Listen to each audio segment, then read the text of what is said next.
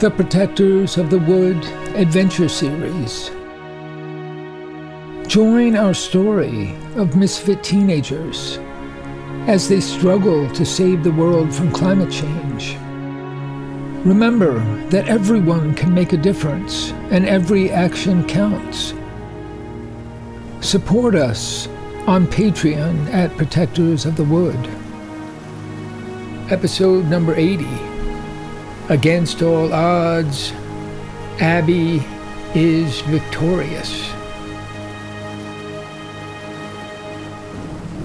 Phoebe, Abby, Jeremy, Dr. Bear, and Reverend Tuck were all standing huddled together inside the door of the haunted house. The cloudburst had put out the fire, the wind howled and the lightning lit up the landscape. The mob had fled.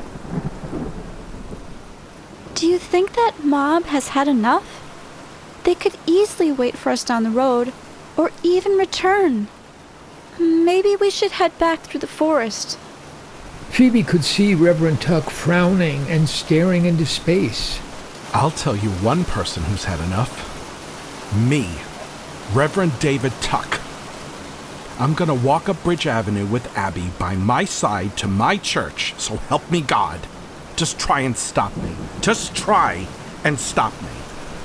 With tears in his eyes, he shook his fist at the departed mob. Abby, I'm inviting you to return with me and take up residence in our gardener's cottage. And with your help, I'll persuade every last citizen of this town to agree with my decision. What are you doing in a place like this? You should have spoken to me weeks, uh, months ago. But I must warn you, there will be a few rules, very strict rules, I must say, and duties, of course. But I accept. I accept. I'm going to grab a few things from my room here and. Abby threw her arms around Tuck and turned and disappeared into the darkness behind them. Does anybody know what this is all about? Hmm. Maybe it's better if we don't know. All's well that ends well. Phoebe and Jeremy looked at each other and smiled. Maybe at another point we'll talk this over. Whenever you're ready, dear. The fury of the storm was already tapering off. Jeremy stepped outside. Huh. Not much rain. Abby came up out of the darkness wearing her backpack and carrying an old duffel bag, with her red rug rolled up and tied to it with a piece of rope. She tried to stand still, but couldn't wait any longer and walked outside, dropped her bag, and spun around with her hands in the air. Oh, I'm so happy. I'm so happy. She burst into tears of joy. They all walked out and joined her, and soon were marching down the very muddy road behind Reverend Tuck. Out of the darkness came the flashing lights of a police car. George's face appeared out of the window on the passenger side. Phoebe! Abby! Jeremy! As the car pulled to a stop, George jumped out to embrace his friends.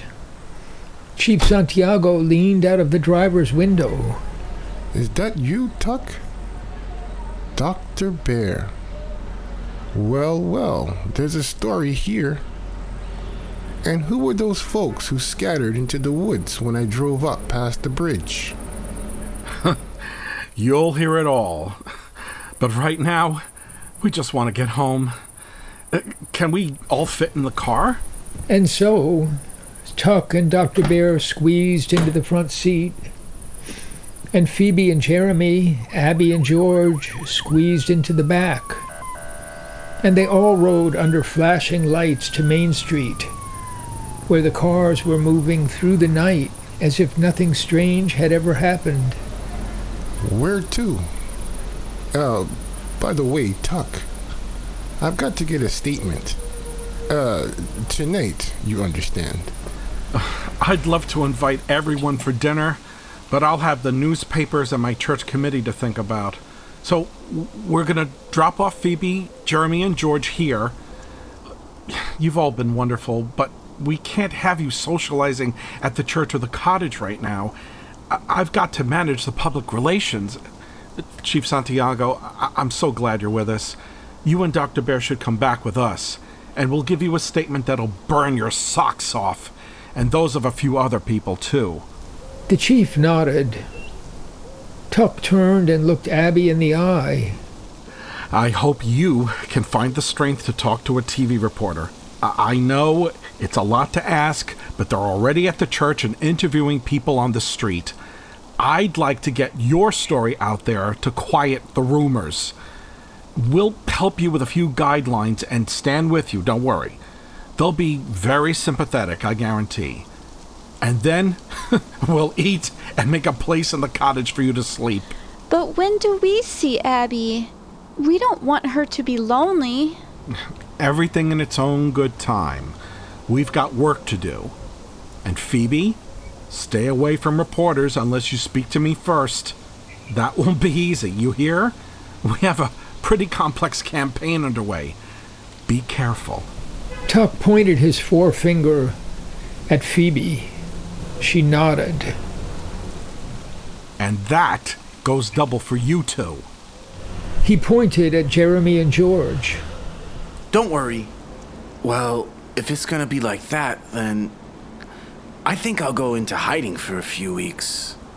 Not a bad idea, but it's no joke. Don't get tempted by some aggressive reporter, you understand me? Abby looked at them all. It's all right. I'm ready for this. But don't go away. Pretend that I'm with you, and I will be back soon. Phoebe and Jeremy said their goodbyes, and George gave Abby a long hug, and they stepped onto the wet pavement. The rain had stopped. A clean, cool breeze was blowing the clouds into the west. The moon and stars were blazing in the black velvet sky. Jeremy led the way down Main Street to where his tow truck sat by the roadside. They climbed up into the cab. Jeremy put the old truck into gear, took a U turn, and they were on their way home. So, you wanna come back with us? I'm sure we could find something to eat in Jim's kitchen. I'd love to. But wait, turn left here. With a puzzled look, Jeremy downshifted and turned up Oak Knoll Lane. I just want to check in with Glenda and Tiny. They're in a tough spot. Stephanie's uncle must have called in a TV crew. This news travels fast. Why is this such a big deal, though? As soon as they hear about a mob with torches and a haunted house and an innocent girl, we might have reporters combing the countryside. A mob with torches? Fill me in. Jeremy pulled to a stop in front of the little stone cottage.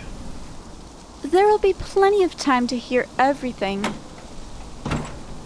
Phoebe knocked on Glenda's door. The lights were on. The door opened.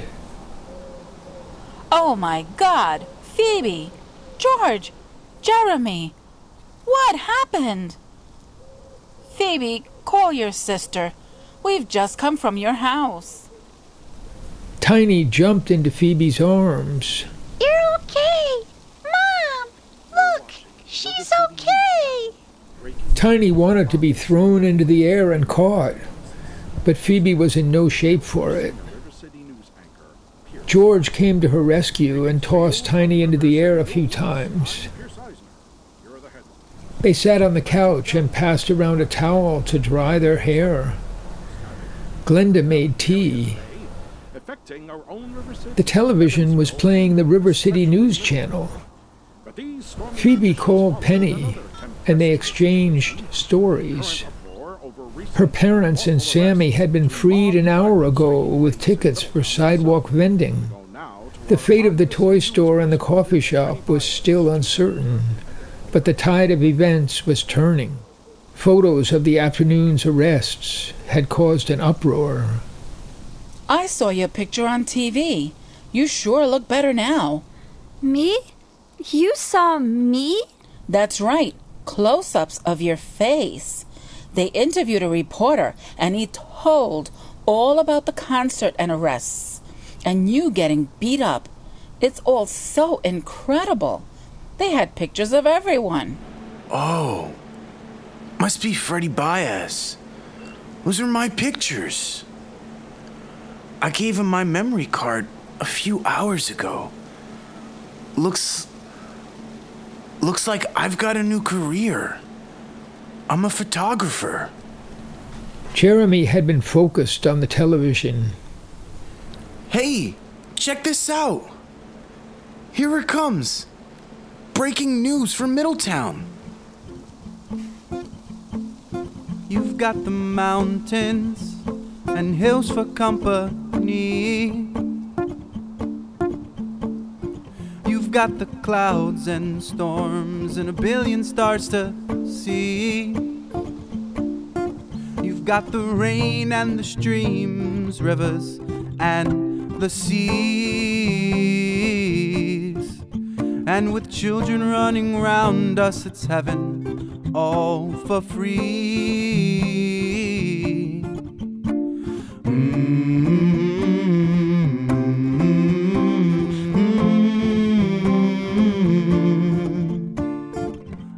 Our days are numbered, and flowers will all fade. But they're reborn again on another day. We come, we go, we rise, we fall, yes, we fall. And then we rise again, making miracles of us all. Mm-hmm.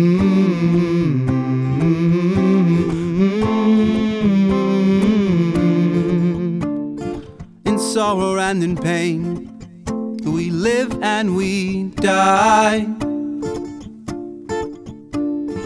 And then life begins again for another try.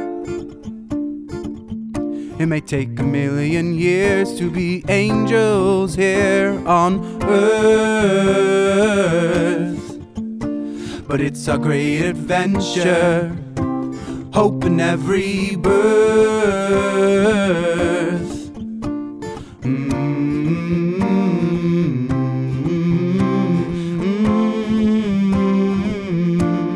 Mm-hmm. The miracles around us a long journey home.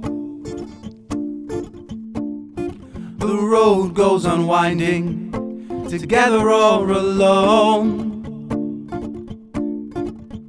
We're training to be angels somewhere down the way.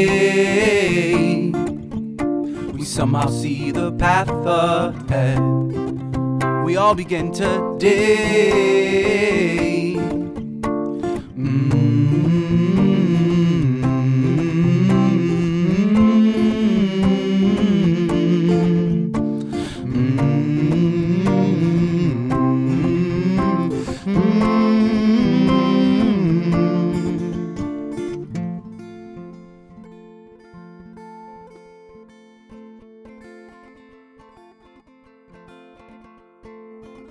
It's heaven all for free, right here and right now. Happens all around us, and no one knows how. It may take a million years to build a house of God. We can start right here. We can start right now.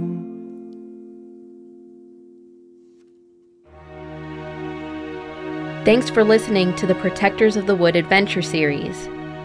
Find all our projects on protectorsofthewood.com and support us on Patreon at Protectors of the Wood. And to all the eco warriors out there, remember that everyone can make a difference and every action counts.